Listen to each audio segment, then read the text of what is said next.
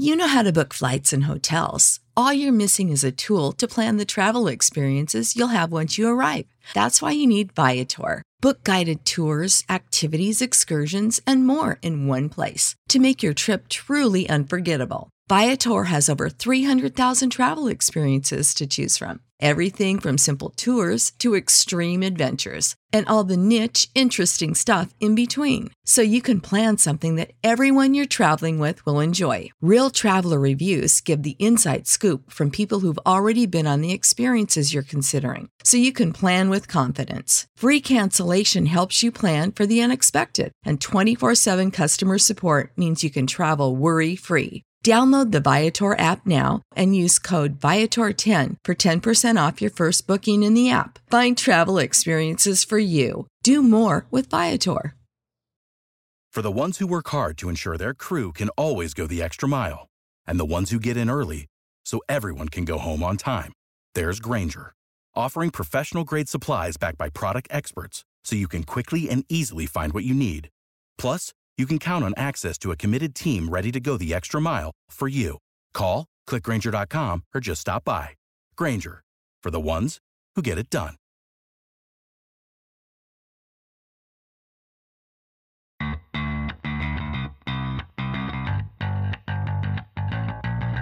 Coming to you live from downtown Detroit, this is Benzinga's Pre-Market Prep.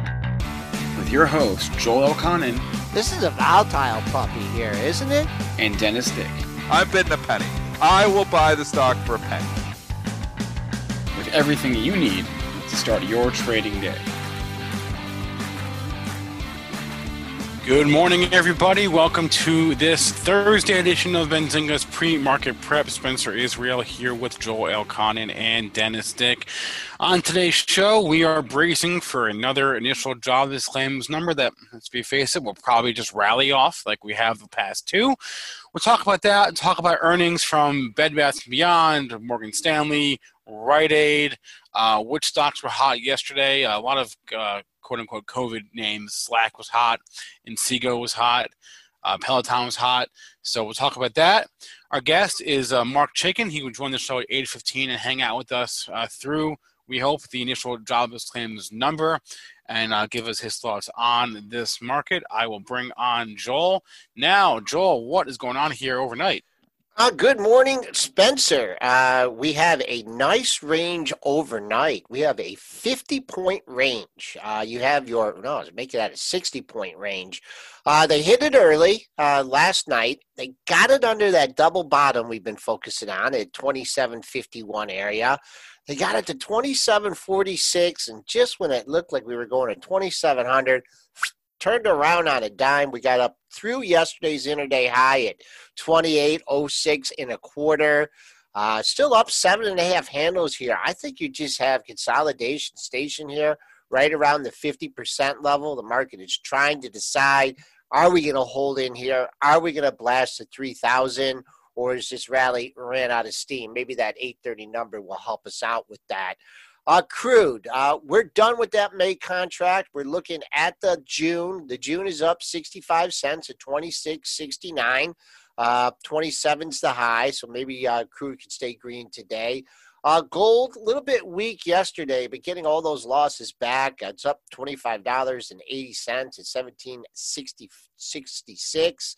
Uh, you have silver up 2.5% at 15.89. Bitcoin back above 7,000. The futures are up $305 at 7,055. So, Triple D, did you have uh, much action uh, last night before you turned it off at 8 o'clock? Always action. Um, we were down significantly last night, so a huge reversal. I mean, last night we were down. Had to be 20 handles at least before I Yeah. uh, checked out. So, and then overnight, just the overnight ripper here. Um, I don't know a catalyst really. Um, if w- what the catalyst was. I mean, we do have we did have the Abbott Labs, but that was I thought thought out earlier. that They were talking about that. They officially came out though and said that they are going to be having the antibody test ship out today. So, which is good news. But I think it was just uh, classic buy the dip again. Yeah, and you got that uh, you know line in the sand in the S and P's. You got the double top from the Globex sessions up there. Uh, also, we don't talk. You know, we haven't been mentioning it a lot because we've traded through it so many times. But uh, that fifty percent retracement. I mean, we're basically right there in a spider, right there in the S and P's. We got one close above it on Tuesday. We didn't get one yesterday, so uh, to me, you know, closing above that 2786 level, not once, but twice, but three times, uh, gets us poised to maybe take another poke at uh, that double top at 2846 and change. Double bottom too from uh, yeah. the last couple of days, which is interesting as well. So um, if you go the previous day's low, 275.51, yesterday's low, right coinciding with it. Joel talks about these double bottoms, and I mean these things work five cents away from it. So that's, you know, major support here at this time. Again, we are still battling around the 50% retracement between the Bulls and the Bears. So it's not clear sailing uh, like Craig Johnson was saying it might be. We've been fighting here a little bit there, but uh, still to be determined if Craig's going to be right or not because he thought if we got over 281, 282, we could be on the road to 300 SPY. Uh, we will uh, see. I'm still skeptical because I still think there's a lot of bad news to come here yet. But regardless, this market is holding up. Yep. Okay. Let's go to uh, some individual issues. What do you got, Spencer? We can start. Let's start with earnings here. Let's start with Rite Aid. Uh, it is among the biggest losers of the morning here, down 14% Shocker. or so. Uh, yeah, well, you, you, say that in jest, but isn't it a little bit of a shocker? I mean, that a stock is down on earnings. Well, that their earnings weren't good. I, I, I would have thought.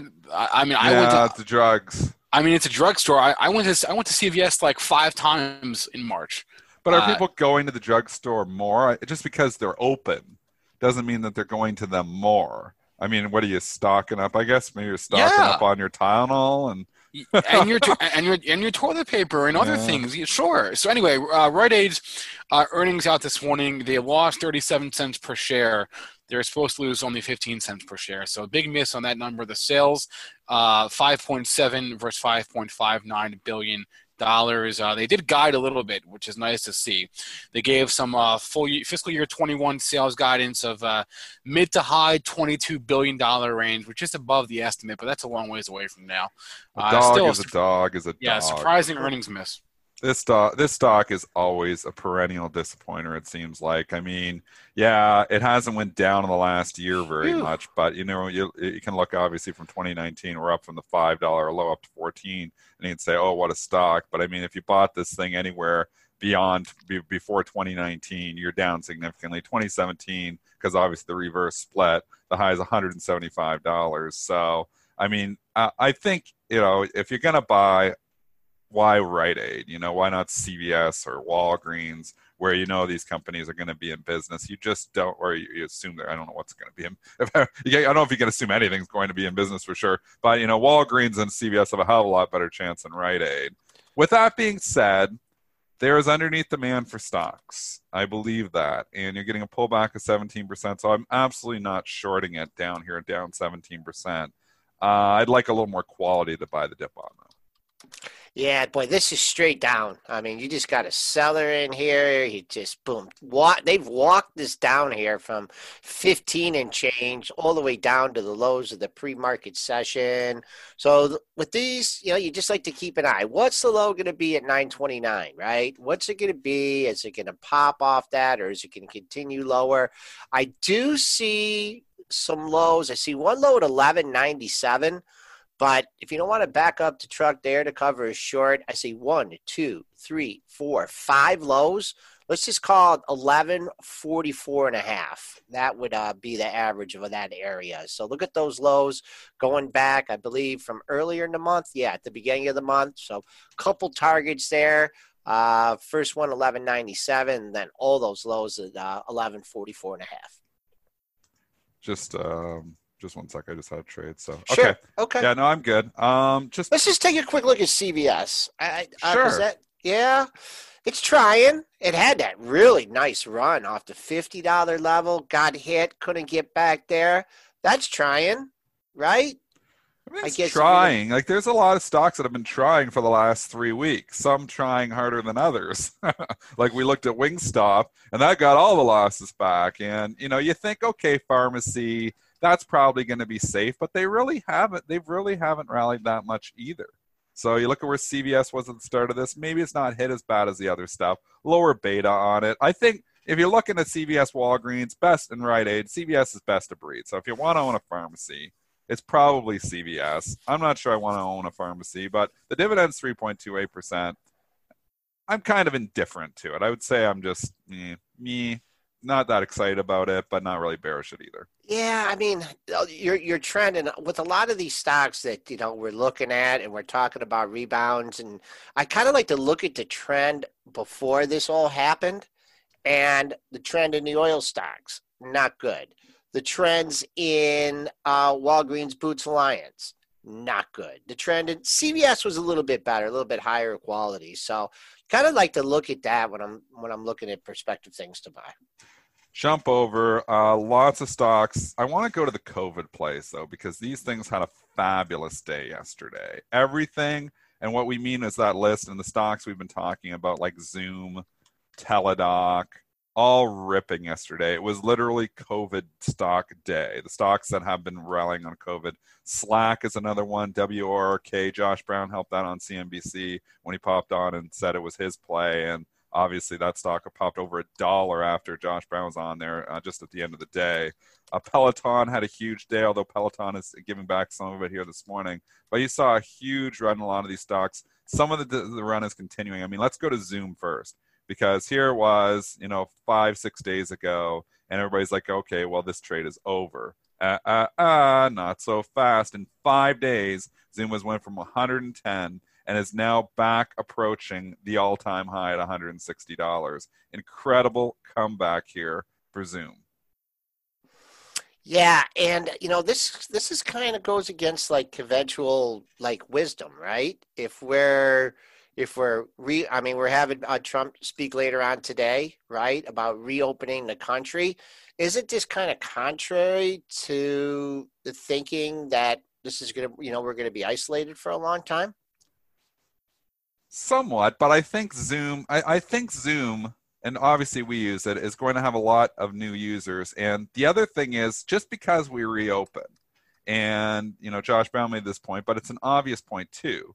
Uh, just because we reopen doesn't mean everybody is going back to their normal way of life. We're not just gonna. It's gonna be a slow reopen people are still to be spooked. It's not like we're just to bounce right back. I do believe that's why we had the sell off yesterday because we're to get some clarification on how you know this opening is to look. But it isn't to be like, okay, we're open for business. Everybody's going back to their normal life. It's not going to go back to normal for a while. So Zoom still the beneficiary. I think a lot of business people realize, wow, this is a pretty efficient way to do business. It is. If you're not flying around the country, you get on the Zoom media. Like here, I mean, we do it every day and it feels like I'm sitting right beside Joel and Spencer. Yes, I'm only 20 minutes away, but imagine, you know, being in Japan and your other, you know, person is over in US in the US. Instead of flying to Japan and have an in-person meeting, this Zoom works pretty well. So I don't f- think. Zoom I, I think people are realizing that this is a very efficient way to communicate.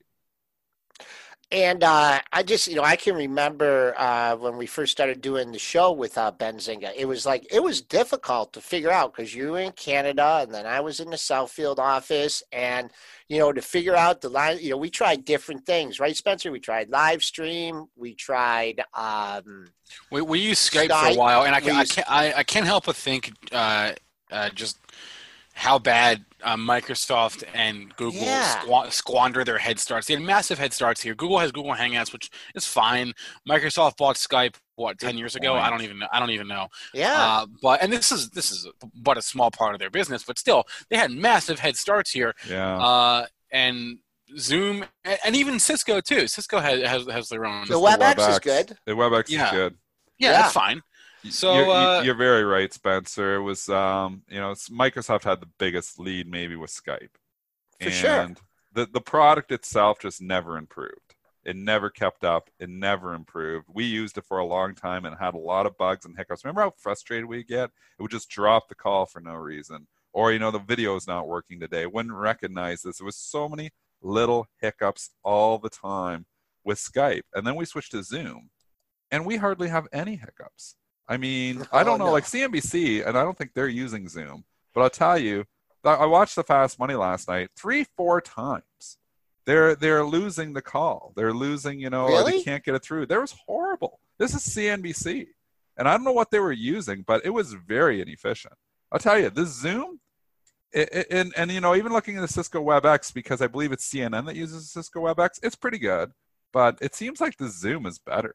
Um, so I don't think Zoom is going away. With that being said, it's trading what 35 times revenue or something. Yeah, what? Yeah, tough. I mean, the valuation's What is insane. their exactly? What is their forward PE here? It's it's. Well, it's- it didn't is even make money. You can't even look at it that way. You Oh, gotta they don't at make times they, they don't they don't make money. Never yeah, mind. but you got to look at the times of revenue, and I mean, it's trading so at such a sky high nosebleed valuation that you know, obviously, growth investors like growth. It's got the story still cooking, and what I've said is valuation doesn't matter at all as long as you have a story. If I rate my book on trading, that's going to be page six.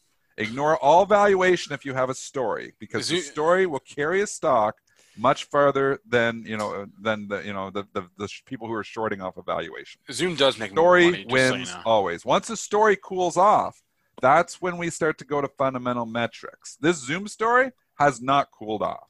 So I would be a buyer of pullbacks again, just like we were saying back when it's going. I, I was hoping it would get down to 100. Remember we were talking about it. Yeah, I know. I know. I was like, I love it at 100. But uh, we even said the one day, you got a shot. I mean, uh, on that second day, we even said I on the know. show, if you rewind the tape, we're like, you got the 108 to lean on now, and it was trading like 112. So I'm like, if you want to risk it, you know where your stop out is. It's below the 108 level. And here it is. It's run 50 point or 40 points now. Yeah, I know. So I it's all about setting up trades and risk return analysis. That being said, you're coming in now. Now you're buying the top of the range. I like. I I don't like buying something you know when it's uh, ran right back up 30% right to an old resistance point. Is it going to test it? Probably. You know, we probably see 160, but you know, for your last three bucks, you're going to hang on. We don't know what it's going to do there. It's failed there twice. Could have failed there the third time. They say no thing such thing as a triple top. I'll tell you, sometimes there is. So I'm not buying up at resistance. Uh, also, when you just talk about, because I know Dennis, you're you're a big you know news flow trader.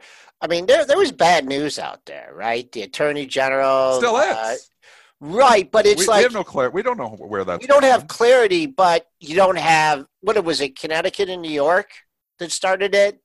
You know, if it would have been Connecticut, New York, Illinois, then Michigan, and then Florida, and if you would have kept the capital, you know, the the news flow continued to be bad, maybe you wouldn't be here. But it just in the absence of news and the story is when you get the pop in the stock. So you know, it just dissipated. You didn't, you know, you haven't heard anything. Now the attorney general could come out today and said, yeah, there's major privacy issues and boom, and they'll whack the stock. But sometimes the absence of news is just as important as like the initial news. Yeah. Oh, yeah. Because now the story's hot and people have forgotten about that again.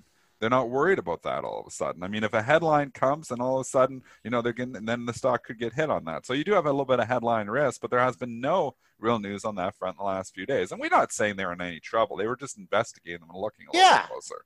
But the You know- market, the algos, they grab that, you know, yeah. Oh, Oh yeah, well the algos Yep. trade everything. I mean, I'm you know I'm a human algo here. I trade all the headlines. I see the news headline and I will trade it as well and interpret it. I love news interpretation.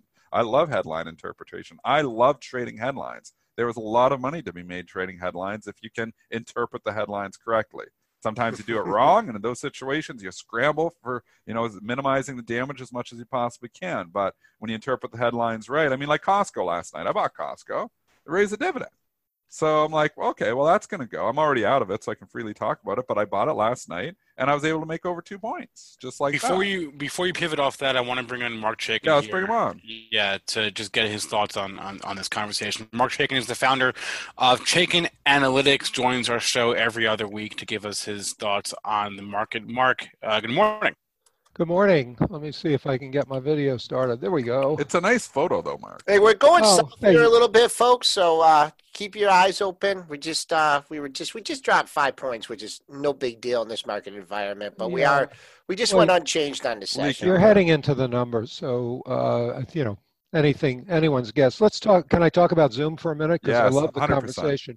First Sure. of all, the reason Zoom is so good is the chief engineer from WebEx left and started Zoom. So, Oh. uh, and he, you know, the um, privacy issues I think are a non-event. Look at Facebook. Facebook went to new highs for years with privacy uh, and congressional testimony. That's not real. What is real, though, is people are discovering, like my wife and her friends who are playing Mahjong and Bridge on Zoom, that you can get a free Zoom account. You- You're limited to, I think, 45 minutes of talk time. And you can buy an unlimited account for 140 bucks. How do you scale that business? $140 at a time?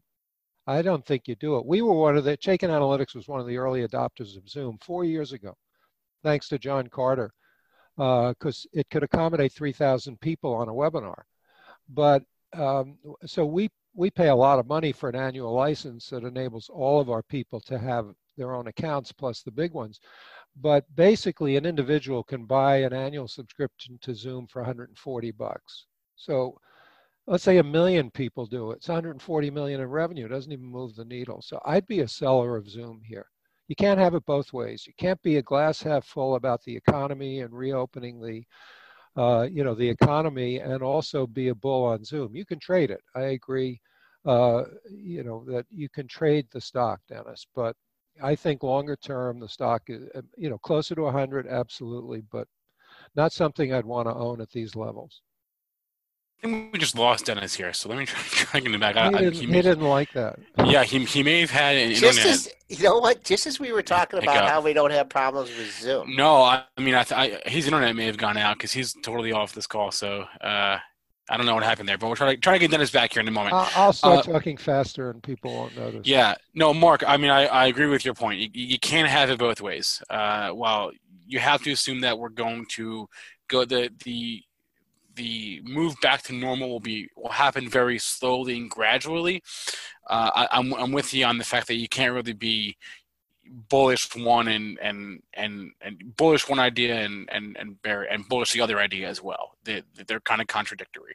So uh, I'm with you on Zoom. I for a trade, sure, but like for an investment, like I get that they have a story and all that, but I mean, come on.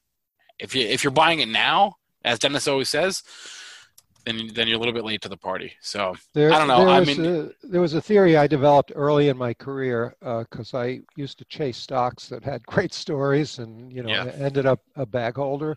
I call I I called this the day in the sun theory. Every stock has a day in the sun. They get put up on a pedestal. If it's a person, they get on the cover of Institutional Investor or Time Magazine, a Soros in '87, and that's when you want to sell the stock.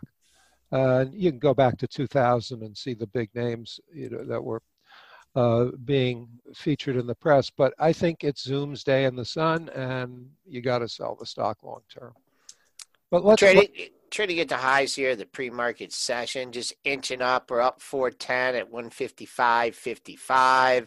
Yep. That's above the high from yesterday, 152.57. So if you are shorting this, that would be the gap fill. And then you only have two highs to look at. Uh, 161.69 with earshot of that. And then the all-time high, 164.94. Yeah, I'm not a proponent of shorting the stock because the story can go as long as it wants to go. And if the market goes down, Zoom's probably a better hedge on the upside. There are some stocks, though, that I'd like to uh, Sure. talk about. Square. Square was downgraded by Raymond James to an underweight today. And they say there's a disconnect between the action of the stock and the deteriorating fundamentals. So uh, that's a stock that a lot of people like you know it's the whole concept if you use it own it. Uh, you know a lot of people use square. And so that's the kind of name along with say a twitter where uh, there are some structural things going on in the in the current economy uh, until we get back to normal where square is impacted a lot more than other people because of the point of sale aspect. I yeah, I I've wanted to own Square now for a while. Uh, I recognize that I probably missed my chance, uh, or maybe I didn't actually. I don't know, but uh, I this is one that I like. I when we eventually get past this, it's got a really compelling story. Uh, but the question is, how long will that take?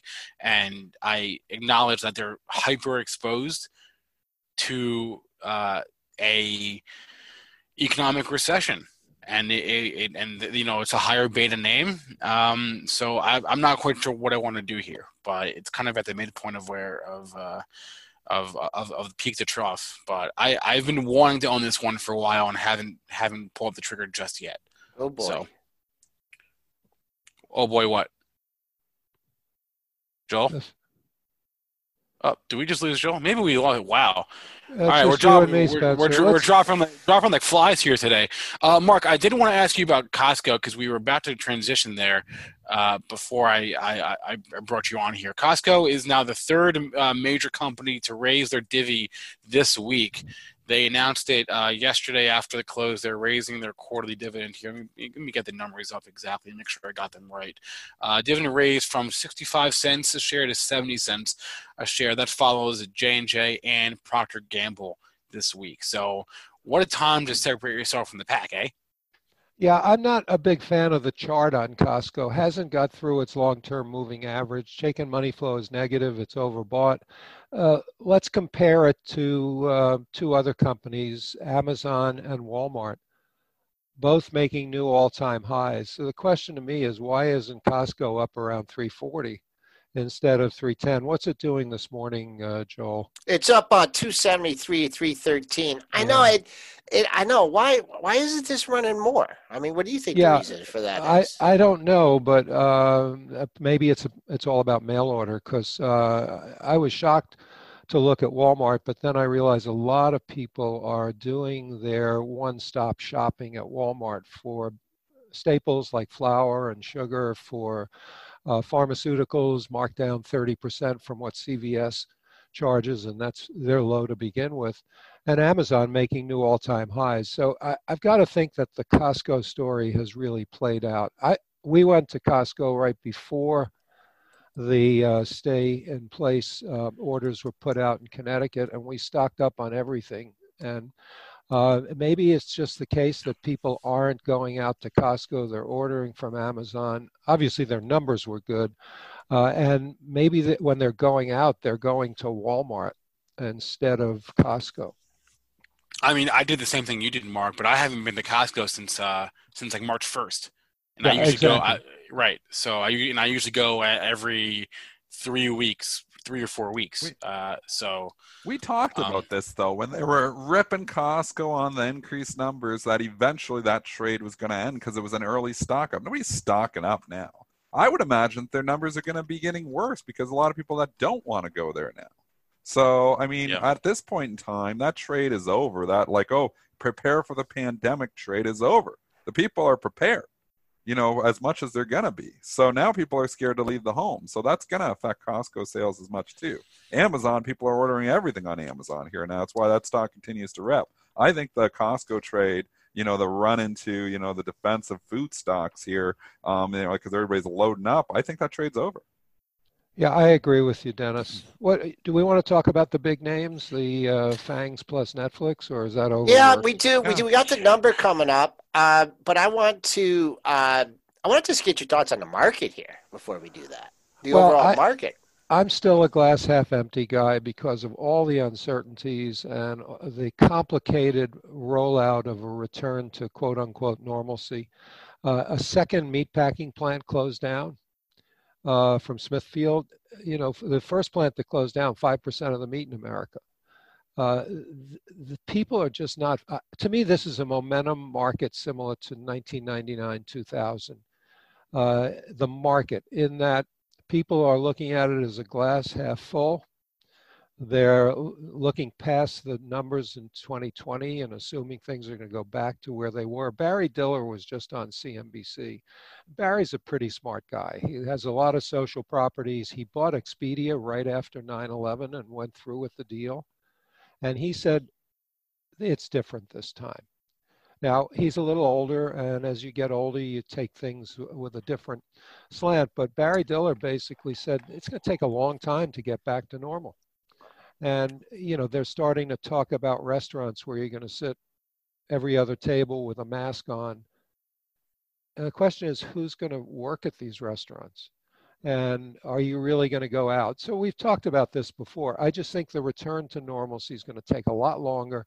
And God forbid some of these states that didn't have stay in place orders are the first ones to open up and you see a second wave or in these states a first wave the whole thing comes unglued so i'm a glass half full guy i don't know if we'll go back down and test the lows but i do think that uh, x this number and we'll see what the reaction to the number is uh, i think this market still has not factored in the uncertainties could go to a new high overnight. It's trading like a momentum stock in 2000.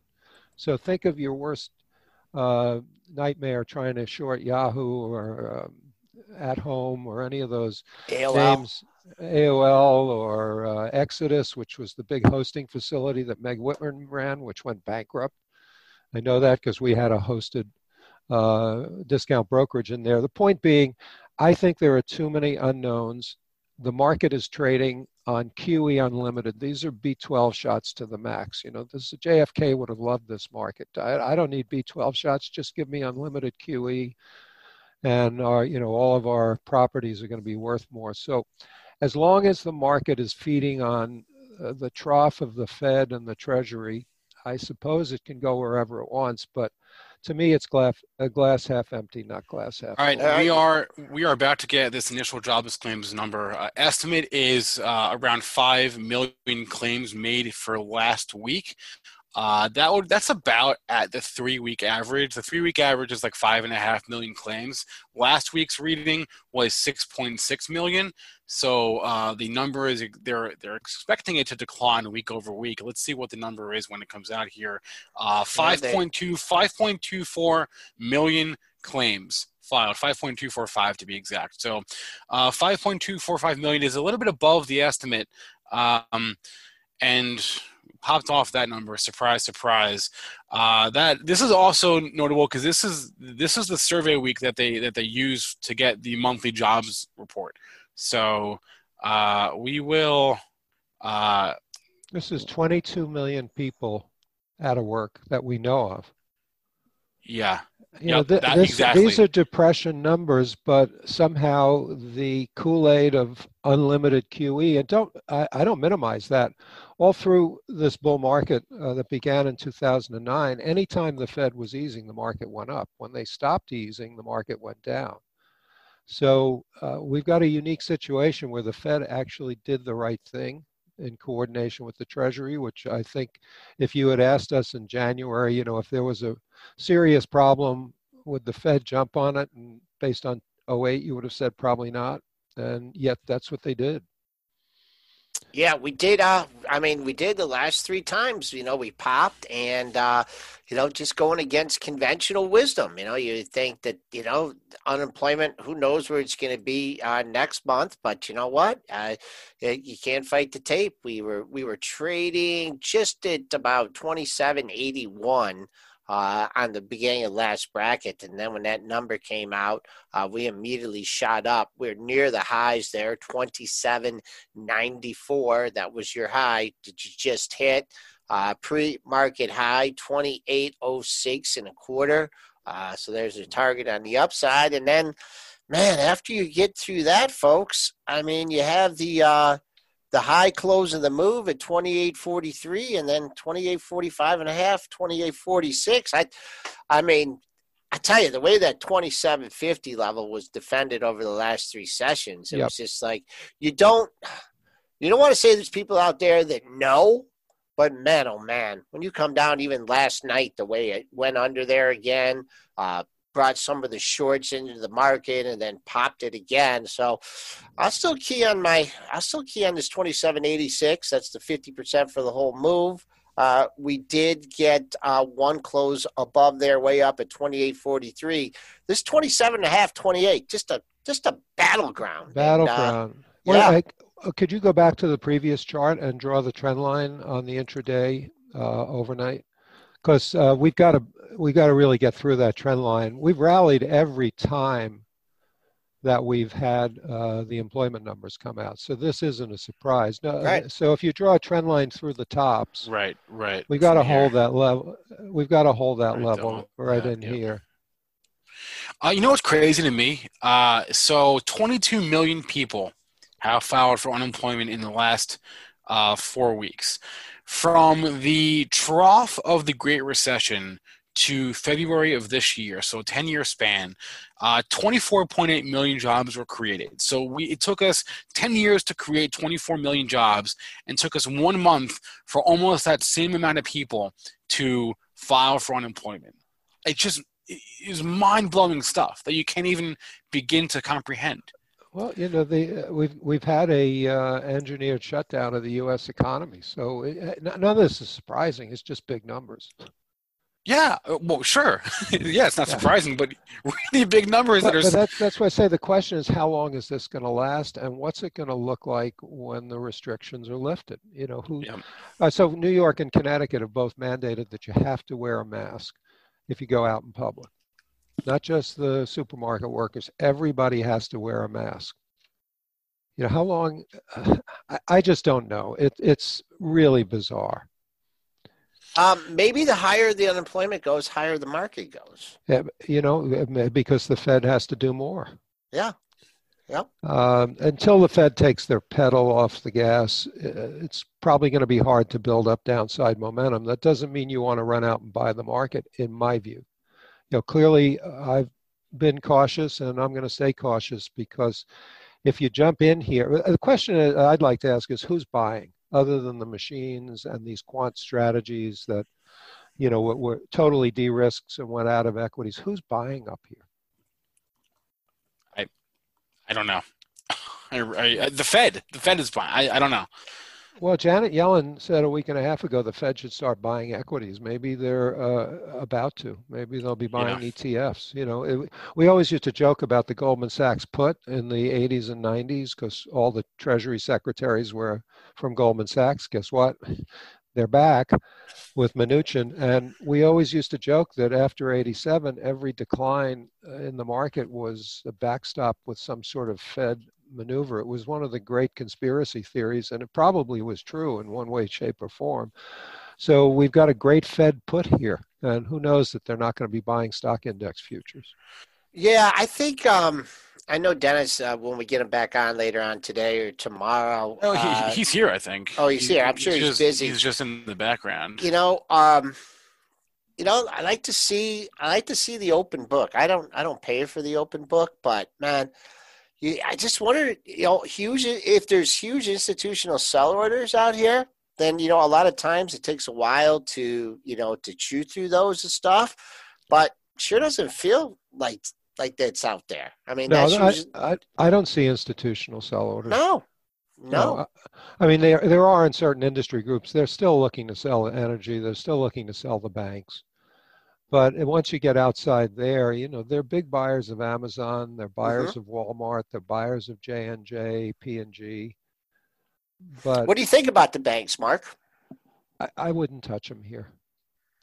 Loan losses uh, uh, for one quarter sometimes breed loan losses for a second quarter, and you know, and when you go through Citi's statement, they're basically saying that the consumer is dead and they're expecting big defaults on their consumer loans. And JPM know, said that too. Yeah, so uh, I think there are better sectors to look at. I think healthcare and technology are still where you want to be focusing on, unless you're a bottom fisher. And what about what the uh, what do you think about the airline bailout structure? That's from well, we've got to to be a country and have an economy. You've got to have airlines, but I think.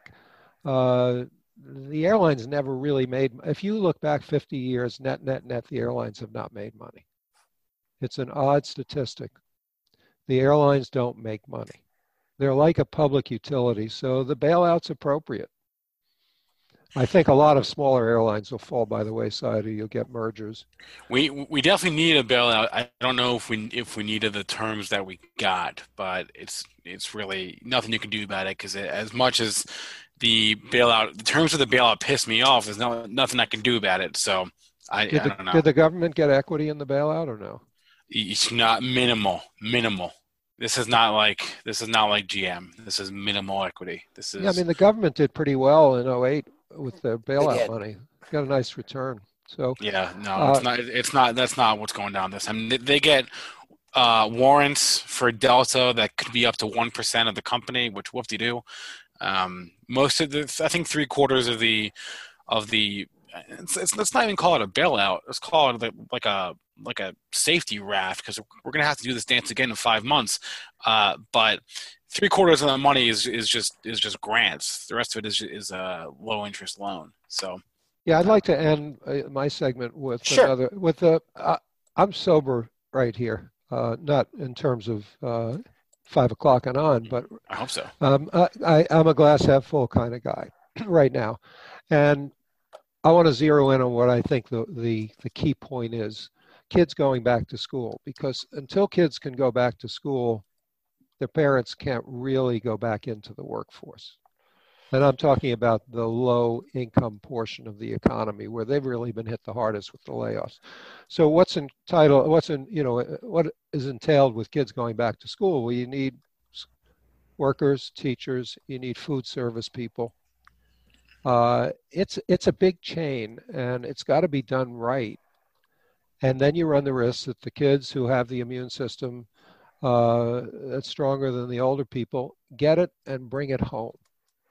They get it from one person, and it spreads like wildfire in that lunchroom environment, schoolyard environment.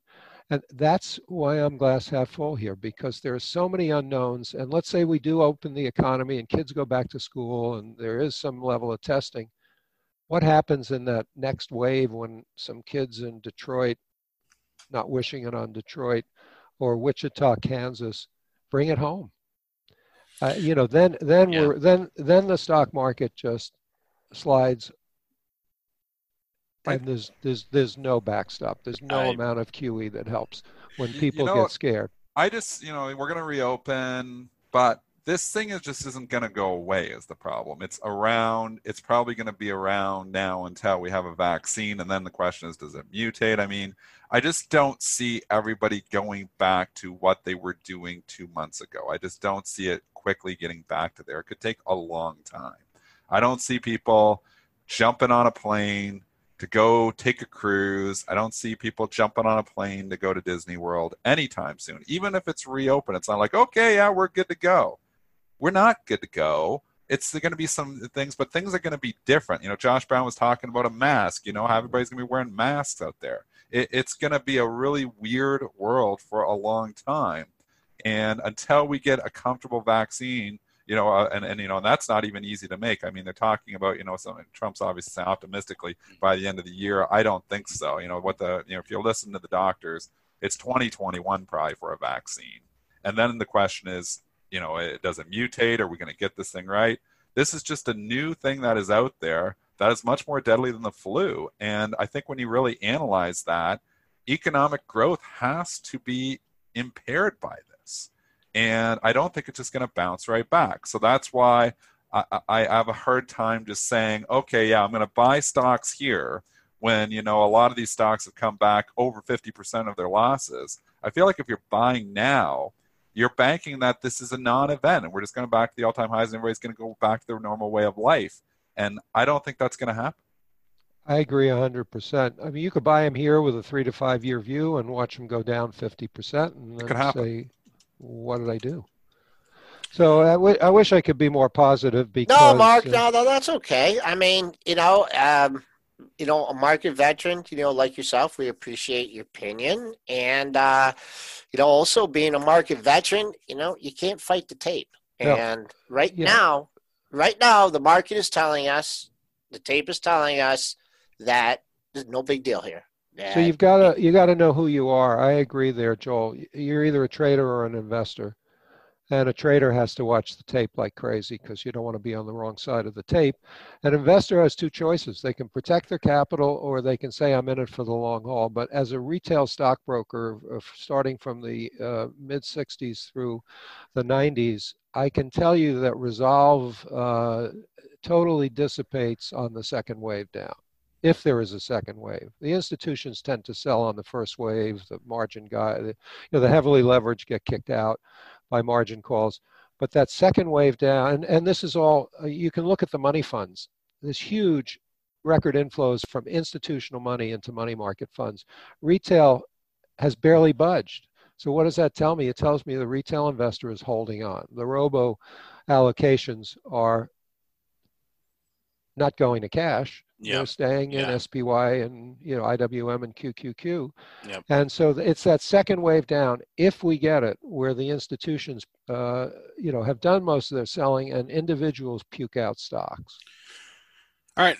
Marc Chaikin is the founder of Chaikin Analytics. I don't say this enough. It's a really great research platform for stocks and ETFs. They've got a whole bunch of technical and fundamental in- info, a great research platform. Marc, thanks for the time as always. Uh, be safe out there. You too. Thank you, Dennis, Joel. Be good. All right.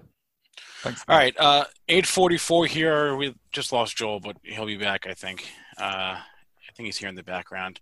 Um, We just Dennis, I'll- jinxed ourselves when we were saying how good Zoom yeah. is. I but- know. What, what, what happened to you, Dennis? Did Actually, you- it wasn't Zoom's fault. My computer just decided it's it's, it's uh, once a week shutdown Okay. out of the blue. That's what I thought. So, um, like I said, I need a new computer, but I'm not running to Best Buy to go get one here right now. So we're just working with this one. My trading computer is excellent, but this one over here that I'm running the Zoom on is a little bit finicky. I thought it was either I thought it was either internet uh, connection or maybe your computer went out. You know what? Yeah. Just just after that, um, when we were talking with Marc, Yeah, what happened to you, Joel? my internet went down for a second too. I'm like, oh man, we the gremlins are back. What are we doing? We We jinxed ourselves. I know. gremlins. Knock on wood. Yeah. Uh, I want to talk Hertz here. The New York Post caught up with an, uh, an anonymous source, probably from Carl Icahn's camp, that said uh, it is a coin toss whether Hertz does not go bankrupt by the summer. Uh, not a surprising uh, sentiment to see, um, but I guess in, in this market, I, we're going to assume a bailout until proven otherwise. I don't know. Uh, I mean, the sweetheart deals went to the airlines, so could Hertz get a sweetheart deal? Possibly. Um, it Is doesn't seem like this administration wants anything to go bankrupt. Under a normal Fed, I would say Hertz is dead and, and dead in the water. Um, if they need money, I would think that would not get a bailout. But under this Fed, probably gets a bailout. So with that being said, too, I would think it'd be at terms of serious dilution. But we saw so far with the airlines, the sweetheart deal had bar- bar- barely any dilution in it. So I have no understanding how the Fed is negotiating these deals, but they're decided that they're not negotiating from a point of strength, with which they are, but they're they've decided they're not. Um, anyways, I think anybody could negotiate a better deal than what those airlines for the U.S. taxpayers. But we've talked about that. Talking Hertz. I What mean, was the it's, a, trend it's, a, it's a call option here at this point in time. What was the trend before in Hertz? Horrible. Hertz has been in trouble for a long time. So again, you know, and and Hertz does a lot of equipment rental. They do some other stuff besides the cars. So they have some other businesses, but at the same time, car rentals. What's been hitting the car rentals? Uber, Lyft. I mean, we've talked about you know the, the, the changes in the way people travel. People don't go and rent a car like they used to, and that's why you see Avis Budget CAR. I know it was actually trying to hold on 2019, but really, you know, we were we went down, you know, six seventy dollars in 2014, five year downtrend there, and now you look and you wonder, you know, well, if Hertz is going to go under, Avis Budget could possibly go under here too. So these companies absolutely need a bailout. It's just a matter whether they get it or not. Uh, just um, I was just glancing over the charts here, and I hadn't looked in Lyft in a long time. So if anybody is, or no, it was Uber. Uh, you know, the kind of technical formations that you know Dennis and I like to look at and see. One, two. Well, let's see. How many highs do you have here? I see that one blip at twenty eight eighty nine, but man, you just I don't know. I guess you got a whole zone here. It didn't look it looked like it was more at one whole number, but like 28 to 29, someone's doing some big liquidating in this thing. Uh, over the last one, two, three, four, five, six sessions, your highs have been basically between 28 and 29. So until you clear that 29 level, this looks like this. It looks like it's getting tired up here. So keep an eye on that. I mean, institutions, you know, like we talk about, like uh, one level. Dennis, what have you been seeing in the open book? Because I, I mentioned this uh, with um, uh, with Chaikin. Are you seeing any like those big institutional sell orders? I mean, you see big institutional sell orders when you haven't been to levels in a long time because people Okay. throw them out there GTC. I mean, we cleared out the book on the downside, we cleared out the book on the upside, so the books are relatively empty. I mean, if you went and looked at an Okay. Labs, I'm sure you'd see some size up there in the mid 90s, and we obviously pulled back from there this morning just because the stock has never been there before. You typically see big size in levels that they haven't been there in a long time because the institutions have had a chance to really reload and say, look, you know, a lot of them just throw they I don't know why they do it that way, but some of them still do it that way. Where they got 100,000 shares and they'll say, okay, I'll sell 100,095, I'll sell 100,000 100. They throw them out their GTC and these orders sit on the book for months. You see them there, and you know, and obviously you can trade off of those because that's you know a big you know resistance point when you have a institution sitting with 100,000 shares to go at 100 bucks. You know, the math says it takes a lot of money to take that out. So 10 million bucks. So it's you know just basically I think of a goalie in hockey. You know, if you if you're going up there and you've got a big institution sitting there, it's a big goalie to try to get the puck through, and it takes a lot of money to get the puck through that. So that's why we focus on the book a lot. But in this market environment where the book's been cleaned out on the downside and cleaned out on the upside because we've had so much volatility, there isn't as much relevance in the book Okay. as there normally is. Okay. All right, Dennis, how's that how's that 350 trade been working out for you? We're getting a question on that. That the imbalances? Oh, I mean, there's still you're seeing it now. Though the last few days, I've noticed that there isn't as much movement. So obviously, you've got Yep. the algos that are starting to figure it out too. They rip them or they dip them um, on that number, but the, the moves aren't as extreme, and it's not as much follow through. I've noticed the last few days. Again, the imbalances haven't been as big, so maybe you've got institutions saying, "Whoa, I'm getting some bad fills here. I got to back up." yep. uh, yep. and back off from that strategy. And I think you're seeing that to a certain extent too, because like yesterday we saw like 700 million to sell, not these 2.3 billion to sell or these huge amounts. So institutions are realizing, hey, we're not getting the liquidity that we were getting before the floor closed there. We're not getting the offset. We're, you know, getting burned here on some bad executions. So we're not going to put as many LOC orders, limit on close orders out there, or market on close orders out there right now where we're getting nailed. So I think you're seeing institutions smarten up in a hurry on that. That's why you're not seeing the big moves there on the closing imbalances. Okay. All right. Uh, interesting uh, pre-market session here. Starting to go back. Yeah, we're giving it back. I, I, I, like I, with Marc. I mean, I, if you know you put new money to work here, I think you're being very optimistic. But one thing we've learned over the last few years is, you know, you can't fight the I- Fed here, and uh, I, I'm really like, I, and you're right, Joe. I can't figure this market out. This market is very hard to figure out at this point in time. You have a battleground. It's a complete battleground around this 50% retracement, and this could go on for a while. We've had a three-day battle, three to four-day battle, really. You know, of you know, VIX going down a little bit. We're not as we're obviously 41. We're still somewhat significant. It escalated a little bit yesterday with the sell-off. But really, you're still sitting around this 275 to 283, 284. That's a 50% retracement of the overall move. So Yep. you have people like Craig Johnson that are saying it's going to blow through it and it's going to 300. And then you have people like me that are saying, I'm not so sure, certain because it, I think it takes a lot. If I'm thinking from a fundamental perspective, I think there is still some fear out here that this isn't going to be as easy as the market thinks it's going to be. I don't think people are going back to the normal way of life. I think restaurants are still going to be in a world of pain um, after the market reopens because people are going to be hesitant to go sit down and have a nice restaurant, not knowing who is serving their food, not knowing who prepared their food, not knowing who they're sitting next to in that restaurant. They're definitely probably going to be fairly close, you know, and somebody sneezes in the restaurant. How many people are spooked by that? This could take some time. Again, we've talked about the comparisons. Chipotle took 18 to 24 months before confidence came back that I wasn't going to go get E. coli by sitting in there or, or, or going and ordering their food. This could take 18 to 24 months, even if you know the coast is clear, because people are spooked and they don't want to get COVID. So I find it very difficult to go and buy the restaurants and the casinos and the cruise lines and even Disney because of the parks. Um, you know, if I'm buying stuff, and which I have on, on pullbacks, I'm buying tech stocks. Uh, again, stocks that aren't directly impaired by this virus. So I think that trade continues that we start to look, you know, at those issues, not so much chasing the stuff that's in the dumpster here because um, a lot of stocks haven't bounced significantly. You know, you look at the cruise lines and they're kind of hanging out near the lows. There's a reason for that. People aren't jumping on and going back to cruises. Think about how many stocks came back, you know, 50% of their losses. And the cruise lines are sitting there right near the bottom. I mean, look at NCLH. Yeah, it's come back a little bit, but it was $55 and it went down to 7. Now it's 12. I mean, it's not back at 25. There's a reason for that. These are the stocks that are ground zero, and these are the stocks that potentially could have a lot of trouble if we're in a prolonged shutdown and if the confidence doesn't come back.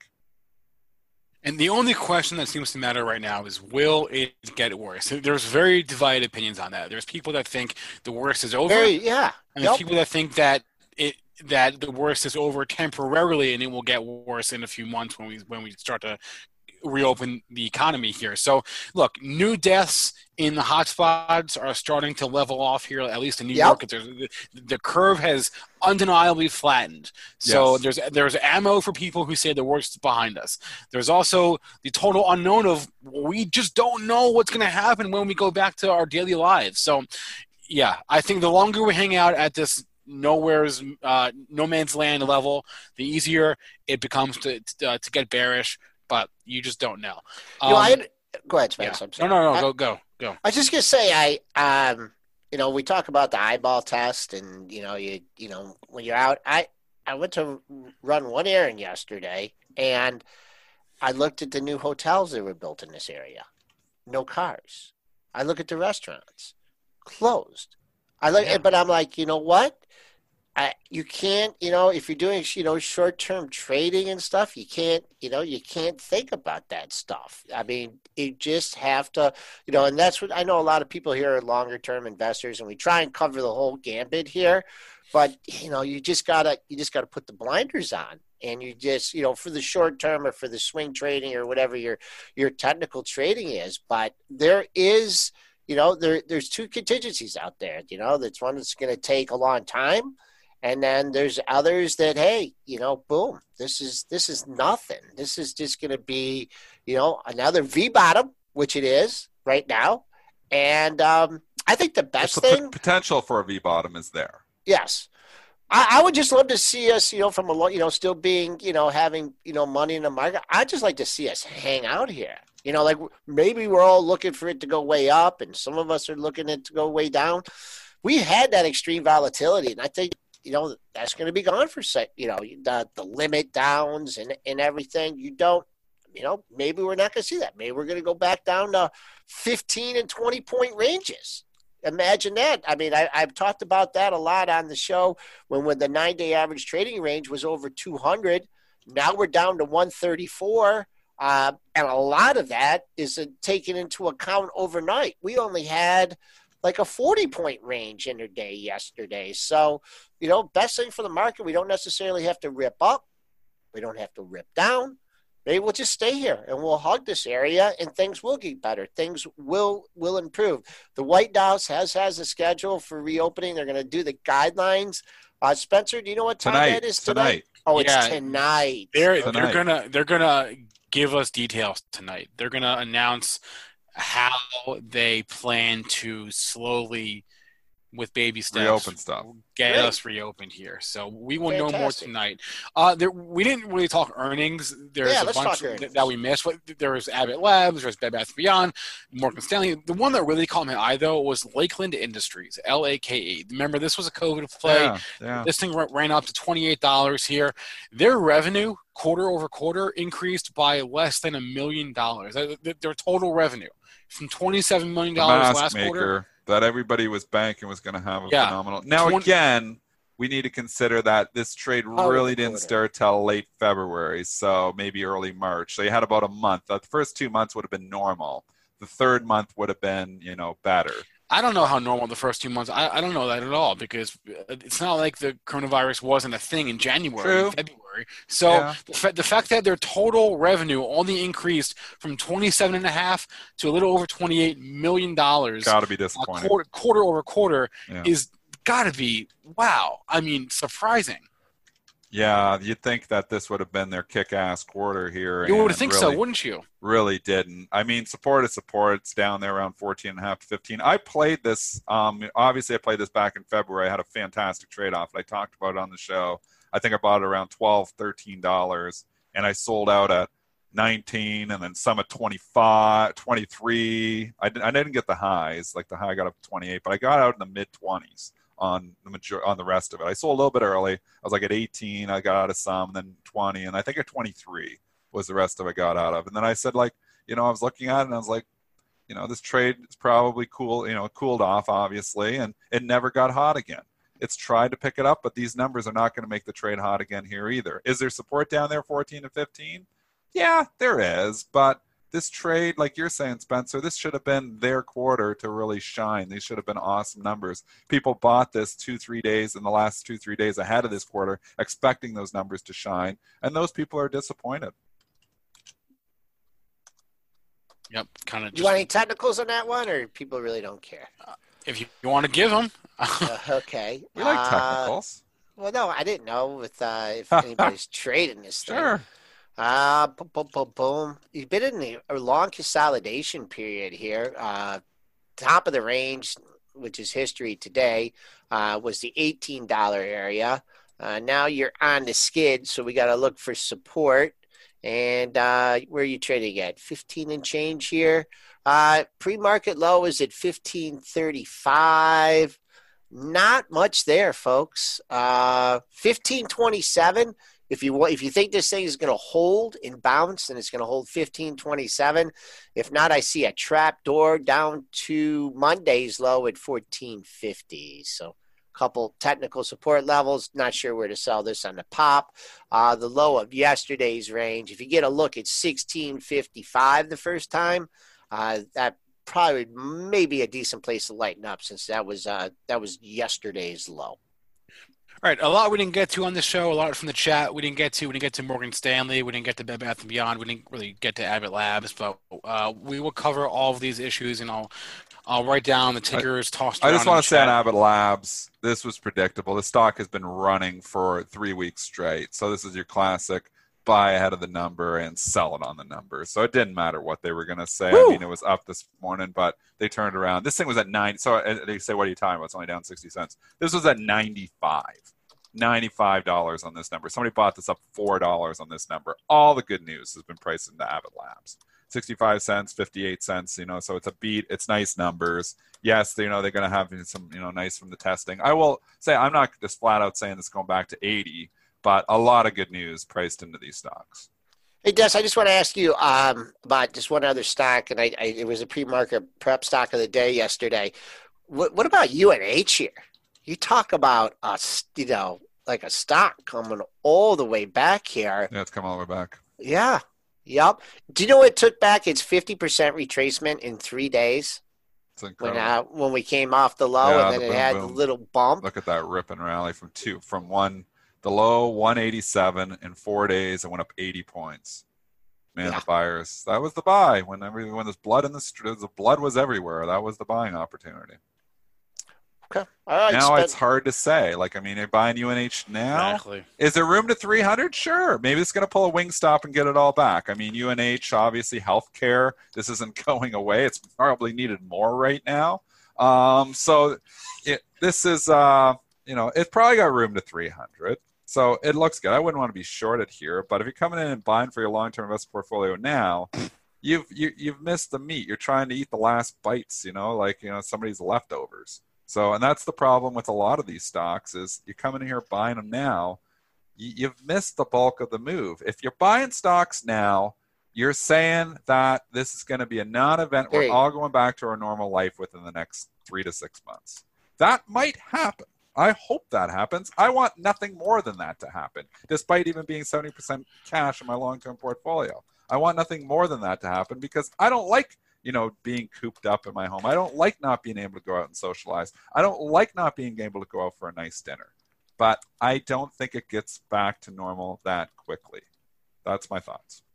Yeah, I I I'm starting to get cabin fever a little bit. Oh, yeah, you do. I'm getting cranky. Uh, yeah, I'm, I'm, getting I'm getting cranky I'm as cranky well. as well. So I made myself right, get. I made myself get up this morning and uh, do the Peloton. I'm like, you know what? I just gotta I just got to do something. I got to like you know can't can't sit in front of the screen all day. All right, so a lot of questions from the chat. I'm writing them all down. We will address uh, as many of them as we can at the 340 broadcast uh, with, with Joel and I. I want to thank everyone in the chat for part- their participation. Thanks to Marc Chaikin. You can catch the replay of the show on YouTube or the podcast on whatever platform you prefer. Please remember all the information from this show is meant to be used as informational purposes and not for investing or trading advice. Everyone, have a great rest of your day. We'll talk to you in the afternoon and uh, be safe. Support for this podcast and the following message come from Corient. Corient provides wealth management services centered around you. They focus on exceeding your expectations and simplifying your life. Corient has been helping high achievers just like you enjoy their lives more fully, preserve their wealth, and provide for the people, causes, and communities they care about. As one of the largest integrated fee only registered investment advisors in the U.S., Corient has deeply experienced teams in 23 strategic locations. Corient has extensive knowledge spanning the full spectrum of planning, investing, lending, and money management disciplines. Leverage Corient's exclusive network of experts to craft custom solutions designed to help you reach your financial goals, no matter how complex they may be. Real wealth requires real solutions. For more information, connect with a wealth advisor today at corient.com. That's C O R I E N T.com. Corient.com. You know how to book flights and hotels. All you're missing is a tool to plan the travel experiences you'll have once you arrive. That's why you need Viator. Book guided tours, activities, excursions, and more in one place to make your trip truly unforgettable. Viator has over 300,000 travel experiences to choose from. Everything from simple tours to extreme adventures and all the niche, interesting stuff in between. So you can plan something that everyone you're traveling with will enjoy. Real traveler reviews give the inside scoop from people who've already been on the experiences you're considering. So you can plan with confidence. Free cancellation helps you plan for the unexpected, and 24 7 customer support means you can travel worry free. Download the Viator app now and use code Viator10 for 10% off your first booking in the app. Find travel experiences for you. Do more with Viator.